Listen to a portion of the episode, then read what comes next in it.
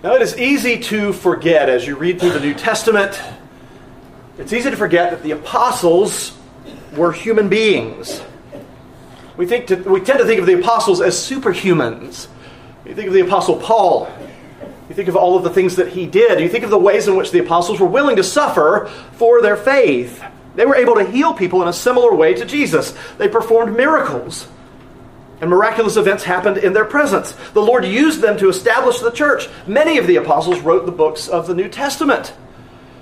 And almost all of the apostles, in one way or another, they suffered deeply for their faith, uh, martyr, martyrdom being the chief way in which they suffered. Peter is probably the most human and most relatable of the apostles. But the largest and one of the most expensive church buildings in the world, St. Peter's Basilica in the Vatican, is named after Peter and is supposedly built over his grave. But Peter was a man, he was a fisherman.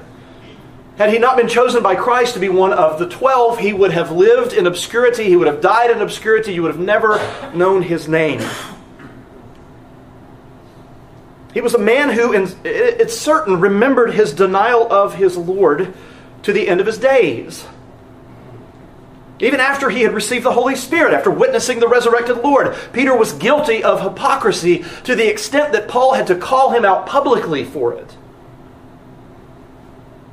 He was an apostle, one of the original 12, but instead of uh, building by promoting himself, uh, building himself up by promoting himself in our passage, he shows humility by referring to himself as a fellow elder. Now, this should both raise our estimation of the office of elder, but also remind us that Peter was a human being who sinned and wasn't made perfect until he saw Jesus again in heaven. Now, in our passage this morning, Peter gives the church three exhortations. And so remember what you just witnessed down here at the front uh, a few moments ago. This is what I would ask you to think about, to consider this morning as we work our way through the sermon. Three exhortations to the elders Shepherd the flock God has given you. To the members, be shepherded by the elders God has given you. To all, clothe yourselves with humility. Again, to the elders, shepherd the flock God has given you. To the members, be shepherded by the elders God has given you. To all, clothe yourselves with humility. So the first part of the sermon is shepherd. Shepherd. Peter told his readers in chapter 4, verse 19, to entrust their souls to a faithful God in the midst of their suffering. And Peter in chapter 5 is not beginning a new thought. He continues the thought by exhorting the elders to shepherd those who are entrusting their souls to the Lord during suffering. How do you entrust your souls to the Lord? Will you be shepherded by the elders, by the ones God has given? Chapter 5, verse 1 is connected to chapter 4, verse 19 by therefore in Greek. And the New American Standard Bible gets it right in its translation. The English Standard Version, which I'm using, goes with a somewhat weaker so. It really ought to be therefore. Therefore, because those who are suffering have entrusted their souls to the Lord, shepherd the flock. That's the effect of what Peter is saying at the end of chapter 4 and the beginning of chapter 5. Peter is reminding the elders that the people who have been entrusted to their care by the Lord have suffered enough at the hands of men. These people need to be made to lie down in green pastures. They need to be led by streams of still waters. These people were like sheep without a shepherd before the Lord took them in, and now they have been entrusted to the care of the elders in his church. Now, this should be a sobering thought to those who are or who aspire to be elders. Precious souls are placed under the oversight of elders. And Peter undoubtedly has Jesus' words to him in John chapter 21, verses 15 to 18. He's thinking about these things. They're at the front of his mind as he writes this to the elders. Jesus told Peter, when he restored uh, Peter after Peter's denial of him, his three times denial, Jesus told Peter, Feed my lambs, tend my sheep, feed my sheep. In that passage in John 21, it says that Peter was grieved by Jesus' line of questioning him and by his repeated telling him to, to do these things. But by the time that he wrote 1 Peter chapter 5, Peter understood the importance of Jesus' words to him. And he's exhorting the elders to do the same thing that Jesus told him. It's probably because of his being brought low after his denial of Jesus and his restoration by Jesus that Peter easily identifies himself with the elders he is addressing in these verses. He says, I exhort the elders among you as a fellow elder and a witness to the sufferings of Christ, as well as a partaker of the glory that is going to be revealed. Now, this is an important designation that Peter gives to himself. In chapter 1, verse 1, Peter identified himself as an apostle of Jesus Christ. He is an apostle. He was commissioned by Christ to go forth, to proclaim, to make disciples, to baptize. He was in the first and last generation of the apostles. He understands that it's an office that is going to die with him and, and the others who, when they die, the office will die out. But the office of elder will live on.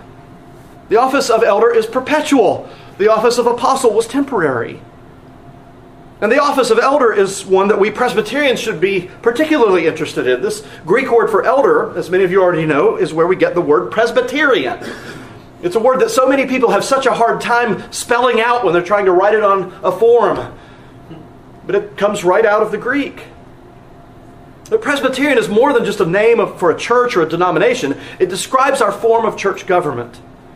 Ours is a church, it's a denomination that is ruled by elders. And it's important to note not just one elder, but elders, plural. The leadership of this church does not rest on the shoulders of one individual. Our denomination believes in establishing churches from the very beginning with a plurality of elders. That's the pattern that's established in Scripture, and we try to do the same thing. We will not start a church unless there are two or more elders that are involved in that work, whether they are local to the church or whether they have to be supplied from without. And so you remember when we were trying to get the Waco church plant going, they didn't have men to serve as elders there. Our elders, our session served as their session. For years we did that. That's the way we plant churches because we believe that's the biblical pattern. In fact, when the office of elder in the New Testament church is referred to, it is always in the plural. For instance, Acts chapter 14, verse 23 refers to Paul and Barnabas appointing elders in every church. In Acts 15, Paul and Barnabas take an issue they confronted on the mission field to the apostles and elders in Jerusalem. And it should be noted that James is not an apostle, he's an elder, but he speaks with authority, and the apostles listen to what he says. Paul in 1 Timothy 4:14 reminds the young pastor Timothy of his ordination, speaking of the occasion when the council of elders laid their hands on him to ordain him. Paul reminds Titus in chapter 1 verse 5 that he was left in Crete to put what remained in order, appointing elders in every town. Christ's church is not led by one person who happens to have a dynamic personality and an entrepreneurial drive. It is to be led by a group of men appointed for the purpose by God. Your pastor is not the CEO or president of this church. I am one of several, and praise the Lord for it, because I do not want to operate by myself. And as Peter points out in verse 4, these men are not the ultimate leaders, they are only under shepherds in the church. The, tre- the chief shepherd and the head of the church is the Lord Jesus Christ. And the elders that he appoints are obligated to obey what he has commanded in his word. Verse 2 says that the elders are to shepherd God's flock, exercising oversight not under compulsion, but willingly, as God would have you, not for shameful gain, but eagerly. In other words, elders, elders are to exercise oversight voluntarily. We cannot force men to serve as elders. We cannot co- coerce them or guilt them into doing it. They must do so of their own free will. There should be a desire in the heart of the man to be an elder instead of simply giving in to the will of the people who nominated you or voted you in. That's why we're so careful in the process to make sure every step along the way that this man feels called, that he feels equipped, that he feels ready, that he has the desire to do so.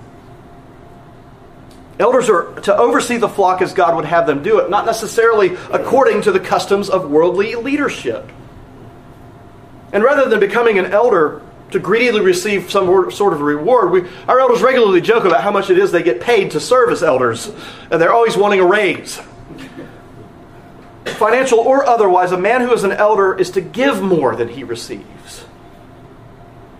In, in, verse 3, Peter says, not domineering over those in your charge. Literally, not, uh, literally those appointed to you. Not domineering over those who are appointed to you, but being examples to the flock. Elders are to see the people under their care as ordained by God to be under their care. God has placed each and every one of you in this church and under the care of the oversight of your pastor and elders. Similarly, God has placed each and every one of these elders in authority over you. It is not by random chance that they are your elders. You voted them in according to God's divine appointment. The elders are not to domineer over the people of the church. Jesus uses the same word for domineer in Matthew chapter 20, verses 25 and 26, when he says, You know that the rulers of the Gentiles lord it over them, and their great ones exercise authority over them. It shall not be so among you. But whoever would be great among you must be your servant. Instead of lording it over you like a slave driver, the elders are to lead by example. Elders are to lead from the front, according to God's will revealed in Scripture. They're not to drive you from behind with a whip. But if they are to be examples to the flock, that mean, this means that you are expected to follow their lead. The ultimate goal of the elders should be to imitate Christ, and you are to imitate the elders, following what Paul says in 1 Corinthians 11, verse 1. When the chief shepherd appears, as verse 4 says, those who shepherd the flock well will receive the unfading crown of glory. Unlike the hired hand in John chapter 10, verse 11, who sees the wolf coming and flees and leaves the sheep defenseless and scattered, the elders are sheep of the same flock, and they care for that flock. Their ultimate aim is to be like the good shepherd who lays down his life for the sheep. And when elders have truly done this, faithfully carrying out all the duties required of them until the Lord calls them home, they will receive a crown of glory that never fades. I'm going to say something that I think our elders, the, the members of the session, aside from me, might be a little bit embarrassed by. But many of you know that over the last several years, related to the church plant in Waco, without going into any specifics, that we went through a very difficult time. It was very hard. And I think there was a time, a point, for every man in our session when we were thinking about how can I keep how can I keep going? How can I go on? We were under a lot of fire. There was, there was a lot of artillery aimed at us from a variety of directions. And every man stuck it out, stuck it out by the grace of God. They stuck it out. Why? Because they love Christ's sheep. They love the flock they love the flock here. They loved the flock in Waco that was entrusted to their care. They did not flee in the face of opposition, in the face of, of, of trial and struggle. They stuck it through. And they're here today. And praise God for that. That brings us to the second point of the sermon be shepherded. We've talked about the shepherds, these under shepherds that are serving under Jesus Christ in the church. But now we turn to you, the members of the congregation. You have a duty to be shepherded. Peter spent the first four verses giving instruction to the elders, but in the beginning of verse 5, he shifts focus to the sheep. He says in verse 5, Likewise, you who are younger, be subject to the elders. Now, the context here shows that Peter is not talking about the young people submitting to the older people in the church. He is speaking about the elders as officers in the church and everyone else who is not an elder submitting to those elders regardless of your age. Now, certainly, there are a lot of folks in our church who are older than at least some of our elders and maybe older than all of our elders. But in this context, Peter is saying, submit. You who are younger, submit to your elders. He uses the same word in this verse that he used back in chapters 2 and 3 when he instructed all of his readers to be subject to every human institution, for bond slaves to be subject to their masters, and for wives to be subject to their husbands. You are to submit to your elders. Now, the idea of submission, it's, it's a tough one. There's a lot of resistance in our society to the, uh, to the idea of submission, largely because it has been so abused. It's been so abused in our society, it's been abused in our church. But we also are Americans and we revolt. we don't like having authority over us, especially when it's oppressive, especially when it's tyrannical. This is what God's word commands you to do, however. You are to submit to your elders. If you're a member of this congregation, you took membership vows. And the fifth of these vows is Do you agree to submit in the Lord to the government of this church? And in case you should be found delinquent in doctrine or life, to heed its discipline. That's a tough one. And that's the one that many of us forget we took. When you answer yes to this vows, you are agreeing to submit to the elders as they carry out the government of the church, as they carry out their work of shepherding your soul. You're asking them to keep watch over you. Please don't permit me to stray, whether it's in doctrine or in my walk with Christ. Don't let me stray. Don't let me wander. If I do, call me back. That's what you're saying when you take that vow. Now, this does not mean that elders or pastors have the right to tell you to commit a sin that you know is sin. We can't tell you to do something that violates your Christian liberty or liberty of conscience, where the Bible is silent. And so, where the Bible does not bind the consciences of Christians, the elders or other Christians, for that matter, have no authority to bind consciences. That's called meddling. And the Bible has something to say about that. Don't do it. We're not to meddle. None of us are. Certainly not elders. This doesn't give you the license to sin, however. But you do have real Christian liberty. And it is the duty of the elders to promote your Christian liberty, to defend your Christian liberty.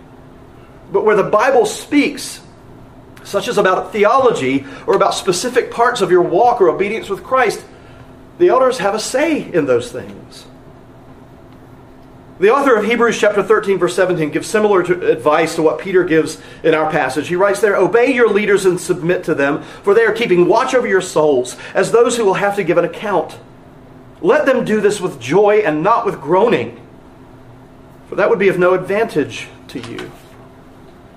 Your elders are tasked with keeping watch over your souls. They are here to keep you, like sheep, from straying away from the faith. Allow them to do this by submitting to them. That brings us to the third and the final point of the sermon put on humility. How do you submit to mere men? Now, most of you know the elders. You know they're fallible human beings. You might have seen them do something that the Bible says they shouldn't do. Probably have. How can you willingly submit to people you know are going to mess up from time to time? Well, you're in a similar situation to wives being expected to submit to their husbands. Even when a wife believes his husband is leading in an unwise but not sinful direction, let's make that clear. The wife may think the husband has made a, uh, an unwise decision for the family. It's not a sinful decision, but unwise, questionable. But ultimately, there's a call for submission in that area. still commanded to submit. Just like Sarah, who submitted to Abraham, even though he devised a plan based on a lack of faith. And Peter uses that example earlier in this letter. Just like Sarah, you are to submit to your elders in matters of doctrine and life. And you can willingly do this, submit, by clothing yourselves with humility. Now, it should be noted that Peter's command in the second half of verse 5 is addressed to all of you elders deacons, sheep. All of you, me included, we are to clothe ourselves, we are to put on humility. It's expected both of the elders and of the flock. Paul gives the command in Colossians 3, verse 12 put on compassion, kindness, humility, meekness, patience. Paul and Peter command you to add to yourselves, to put on, to clothe yourselves with humility. Not arrogance, not pride, not haughtiness, not looking down your noses at one another. Humility. Humility is the quality given by the Holy Spirit that enables you to see that you were formed from the dust of the earth, and to dust you will return. Why would you think more highly of yourself than you ought? when you know that you were made from dust and you're going back to it. Humility keeps you from seeing yourself more highly than you ought. Instead, it helps you to see others as more significant than yourself. Humility is what enables us all to submit to the Lord. Peter ends verse 5 by quoting Proverbs 3:34 from the Greek Old Testament. God opposes the proud, but gives grace to the humble. Now, it is difficult to know when you suffer from a lack of humility, but one sure sign of a lack of humility is a resistance to submitting to those who are in lawful authority over you. It's not always a sure and true sign, but it can be an indication. If, if our children, children, if you, if you fight against submitting to your parents, if you as members resist submitting to your elders, if you as believers in Christ refuse to submit to God's word, it's a clear indicator that you are lacking in humility. And God's word says that He will op- oppose you. He will set his face against you. You will be un- unable to accomplish anything good. However, if all of you clothe yourselves with humility, putting others' interests before your own, God will give grace to you. He will not oppose you, He will encourage you by pouring out grace upon grace on your heads. Now, humility is not highly regarded in our society. Turn on any professional athletic sporting event, there's no such thing as humility. And it's not just the athletes of whom I'm speaking. Humility is scoffed at, it's denigrated. It was the same way in Peter's time. Our culture teaches us to boast and brag and make exaggerated claims about ourselves Humility in our culture, it's a sign of weakness. But the Lord regards humility as an essential characteristic of the Christian. It's essential. Why? Why is that? I mean, is it any surprise that you and I, that we who are followers of Jesus Christ, should be expected to be humble? You are constantly being shaped and molded and conformed into his likeness by the Holy Spirit. The more like Christ you are made, and this should be your goal, the more humble you will become. Why? Jesus Christ, who, though he was in the form of God, did not count equality with God something to be grasped, made himself nothing. Taking the form of a servant, being born in the likeness of men, and being found in human form, he humbled himself by becoming obedient to the point of death, even death on a cross. Philippians 2 6 through 8. Imagine if Jesus had not humbled himself. What if he had not put on the form of a servant by becoming a man? As the eternal Son of God, he had every right to remain where he was in heaven. But he considered you more important than himself. He counted you as more important, significant than himself. And so he humbled himself to rescue you. He humbled himself to bring you back into the fold. He humbled himself so that you, rather than fighting against God in your sinful condition, would have peace with God. And all that is required of you is to humble yourselves by repenting of your sinful rebellion against God and believing in the Lord Jesus Christ. This is your single greatest act of humility because you are admitting that you cannot save yourself. You are confessing that there is nothing that you can do to make yourself right with God, but that He has made you right with Himself. Now, our focus up to this point has been on the elders because that's the focus of our passage in 1 Peter. But if it weren't for the service of our deacons, the elders would not be free to do their primary task of shepherding. Notice in the passage in Acts chapter 6 that the apostles who were serving as elders began to receive complaints that the Greek speaking Jewish widows were being neglected in the daily distribution of assistance. Now, the fact that Luke mentions their cultures here doesn't mean that the, that the elders were biased against the Greek speaking uh, Jewish widows, but it does seem to indicate that, that there was a perceived bias on the parts of these Greek speaking Jewish widows. Chapter 6, verse 2 says, And the twelve summoned the full number of the disciples and said, It is not right that we should give up preaching the word of God to serve tables. Therefore, brothers, pick out from among you seven men of good repute, full of the Spirit and of wisdom, whom we will appoint to this duty. Now, on the surface, it might sound as if the apostles considered table service to be, to be beneath themselves. That's an uncharitable read of this passage. The reality is simply that they understand how important the preaching of the word was, but that the preaching of the word should not come at the expense of caring for widows.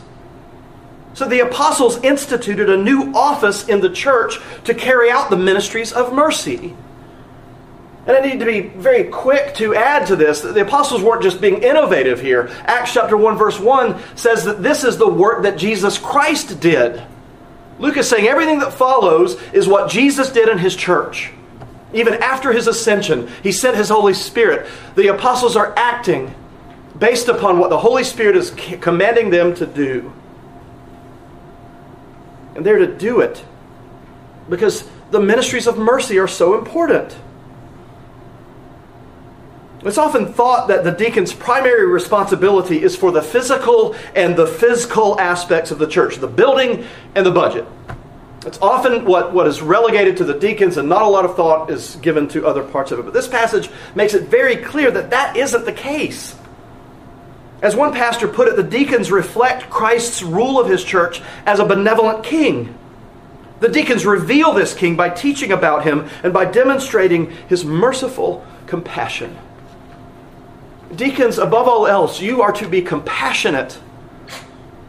Compassionate upon God's sheep, compassionate upon your neighbors, compassionate to the world. And so deacons reflect our king by showing his humility through their humility and his compassion through their compassion. Elders, as you consider what it means to shepherd Christ's flock, remember that his people belong to him and they have been entrusted to your gentle care. Deacons, Remember that as you serve your brothers and sisters in Christ, you are walking in his steps. And as you do unto the least of these, you have done unto him. Brothers and sisters in Christ, as you consider what it means to submit to your elders, remember that Christ has placed these men in authority over you. They have been entrusted with the care of your souls. Allow them to care for you and to correct you on those occasions when it's necessary. All of you as you consider what it means to clothe yourselves with humility, remember how Christ became a slave in order to free you from your bondage to sin. Remember how the one through whom all heaven and earth was created came to serve you, not to be served. And that, brothers and sisters, is good news.